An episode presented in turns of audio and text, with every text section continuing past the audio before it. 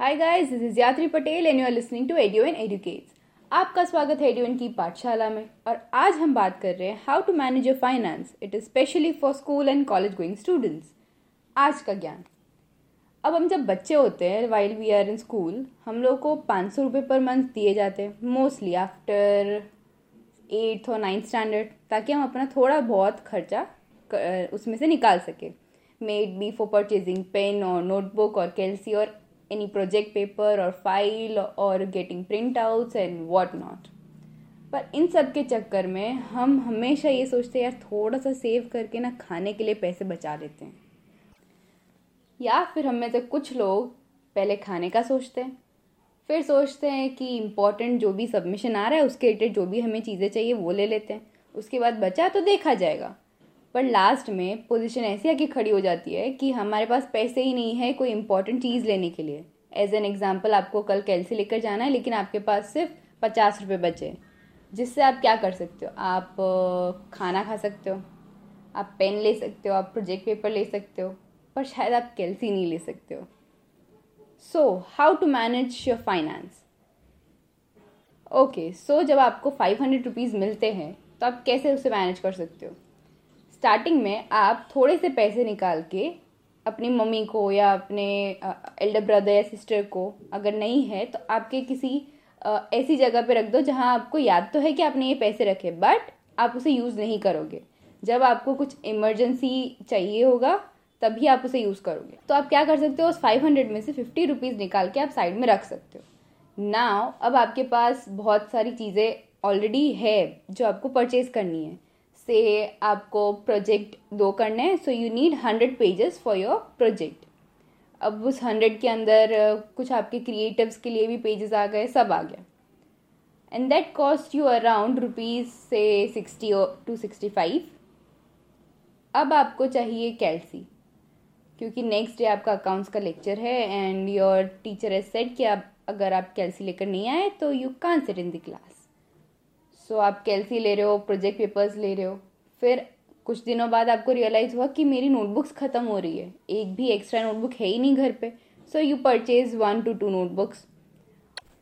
पर आपको फिर क्लिक होता है कि मुझे एक और प्रोजेक्ट करना है जिसमें मुझे प्रिंट आउट्स चाहिए होंगे बहुत सारे फ़ोटोज़ की और आपके पास उसके लिए फ़ंड्स बचे ही नहीं हैं।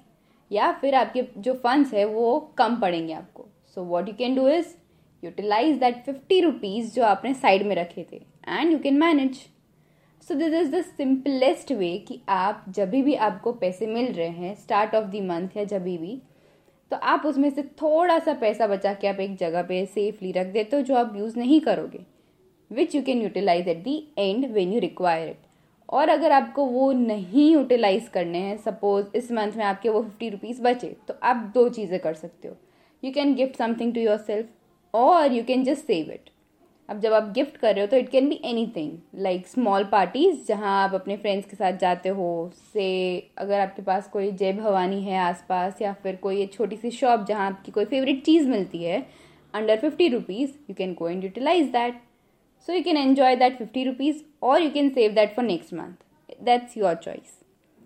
I would suggest you to save it ताकि अगर आपको आगे जाके और भी बड़ी अमाउंट स्पेंड करनी है और आपके पास लैक ऑफ़ रिसोर्सेज है तो you can utilize that fifty rupees of previous month ये थी स्कूल स्टूडेंट्स की लाइफ अब कॉलेज में आके हमारे खर्च और बढ़ जाते हैं. कैसे?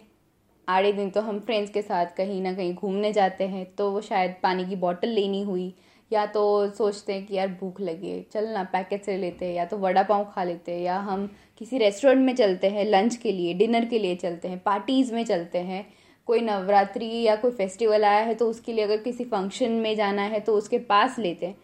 सो so, इन सब की ची इन सारी चीज़ों के लिए आप कैसे मैनेज करोगे? Same way